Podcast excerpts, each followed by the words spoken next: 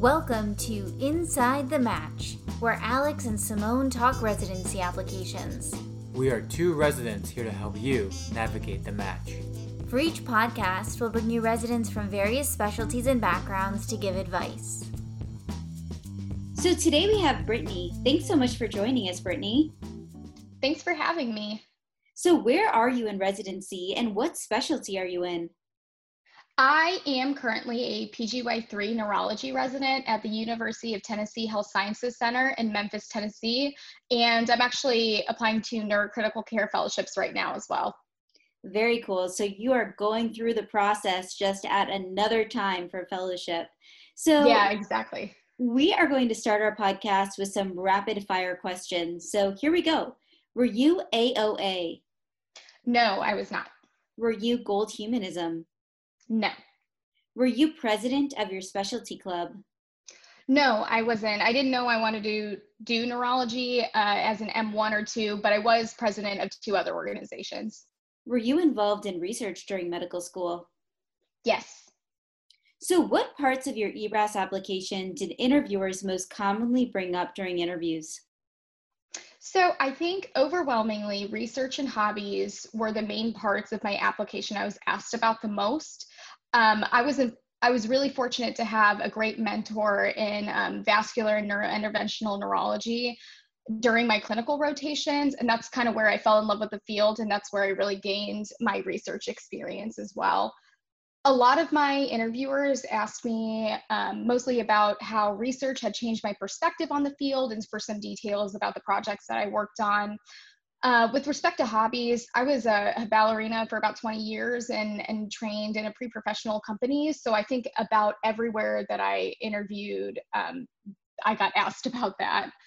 Uh, but I do think the other piece of my ERAS application that played a pretty large role for me personally uh, was the fact that I participated in the couples match. Um, my husband is a PGY3 internal medicine resident at the same institution as, um, as me. And so that was something that was listed on my ERAS page. So they had known that kind of on the front end. And in a majority of my interviews, um, that was kind of brought up by the, by the interviewers. But if it wasn't, it was something that I brought up myself. So true. It's important to be able to remind your interviewers because everyone may not thoroughly read your application. And so just reminding every single person that that's a large part of your application is really key. Were you asked any tough interview questions during the residency application process? You know, truthfully, I didn't have that many difficult questions. All of my interviews were pretty friendly and they were just trying to get to know me as a person. And I was just trying to get a you know a feel for the program. I would say um, it's always kind of difficult to answer those uh, tell me a time when you were in a difficult situation or tell me about a time that where you worked in a group. For those questions that kind of came up um, with my answers on the spot but usually I, I still kind of thought they were a little bit unexpected. So i think it's always good to try and make sure that you have an answer to those kinds of questions in the back of your mind just kind of going into interviews Yes, and having stories is most memorable. So, anytime you can incorporate stories with actual details is really important. Other times we get some inappropriate questions, and these can make all of us feel so uncomfortable. So, did you get any on the trail, and how do you advise applicants respond to these sorts of questions?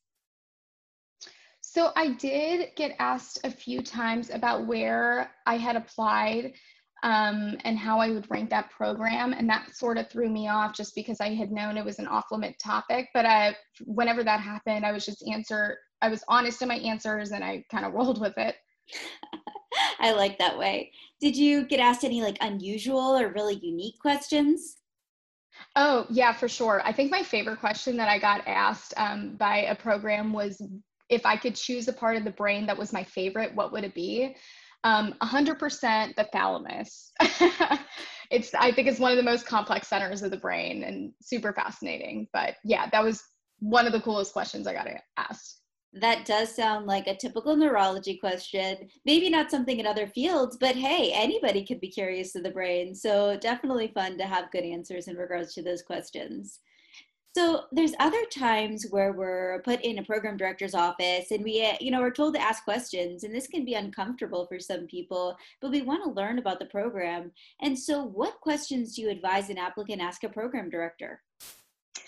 I think asking the program director what they view as strengths and weaknesses of a program is very telling.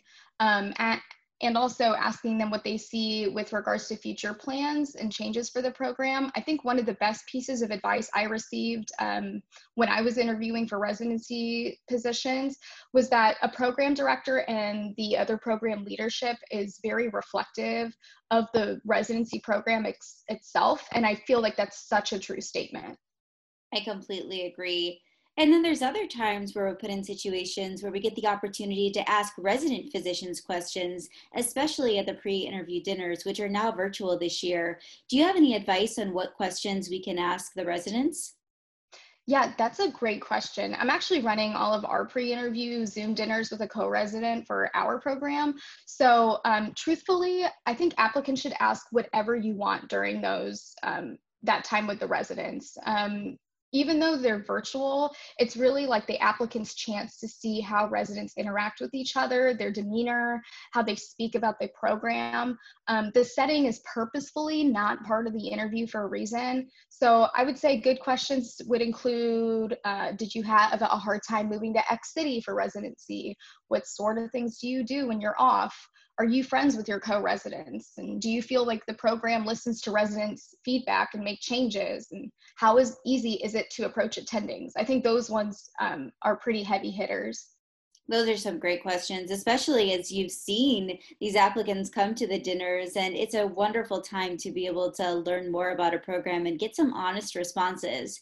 So, I know that your situation with the couples match is quite stressful. So for those that are even matching with a, another couple and they're trying to figure out how to go through the process, what do you recommend them doing?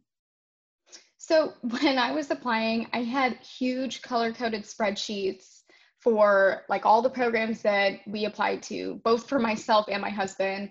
And you know what? I know other people have said this before, but it's really true when it comes to choosing how you rank programs, it's really a gut feeling. So, all of my spreadsheets, while I think it made me feel better on the front end, I don't think that it really helped me when it came to ranking. So, I mean, residency is a tough stint everywhere. So, those small details of call schedules and hospital tours kind of fell by the wayside, truthfully. And you know, for me personally, I knew I was interested in a university program because I knew I wanted to pursue some sort of fellowship down the road. Um, but the programs that I liked best had programs director that were deeply invested in the success of residents, which was such a palpable feeling, truthfully. Um, there were programs where you could really tell that residents got along and were friends, and you know, programs where they really didn't interact with each other. And um, with the couples match specifically, my husband and I actually both made our rank list separately with the programs that we interviewed at to make sure that we both were getting what we wanted out of the match. And then we kind of came together and made sure that we were on the same page before we submitted our final rank list. I love that advice in regards to ranking whether or not you're going through the couples match. It's a stressful process and it's important to go with your gut, like you said, and then important to also think about yourself when you're applying, even when you're with a, with another person. So you've provided us such wonderful advice for those that are going through the neurology match and all specialties. Do you have anything else that you'd like to add in regards to the residency interview process, ranking, or applications in general? Yeah, you know what? For anybody that is couples matching, if somebody hasn't given you this piece of advice already, I would say don't be afraid to email programs if your partner gets an interview and you don't, or vice versa. In these cases, you know, your partner can even email their program and let them know that they're participating in the couples match and their significant other haven't hasn't received an interview yet whenever my husband and I received interviews, we always made sure to mention upfront, you know, thank you for this interview opportunity. I'm actually couples matching, and my significant other hasn't heard from, you know, X program yet, but we're very interested in matching here. And so I think bottom line, programs do talk, and having that open line of communication is super helpful. And also, I always think it's worth reminding applicants that this process is a match for a reason. You know, you're looking for the best residency fit for you, just like these programs are looking for the best fit for them. You've worked hard to get to this point. So even though the process is virtual this year, enjoy your time getting to meet all of these new people in your future field and let them impress you and don't sweat the small stuff. Just be yourself. Love it. And you've already shared one really cool fun fact that you were a professional ballerina. So I'm going to put you on the spot and ask for a second one. Can you share another fun fact about yourself so we can learn a little bit more about you? sure. So, one of the things my program has come to know about me is that I have a lot of different colored scrubs. Uh, like, I, I feel like if you have to wear scrubs to work every day, they might as well look good. But I also really like shoes. And so, most days at work, I match my scrubs to my shoes, like in the same color and shade. And now I think I've just kind of become known for that. oh my goodness. We need a photo of that one. And then, two, what is your favorite scrub color? Um, not gonna lie, I have this pair of hot pink scrubs and hot pink tennis shoes. And one of my co residents tells me that they are like seizure inducing because they're so bright, but they're my favorite. And there we go. That's words of wisdom from a neurology resident. And that's all the time we have today with Brittany. Thanks for joining us at Inside the Match. Special thanks to Kevin MacLeod for the music, and be sure to follow or subscribe to our podcast. Catch our next podcast to learn more application tips and hear from another awesome resident.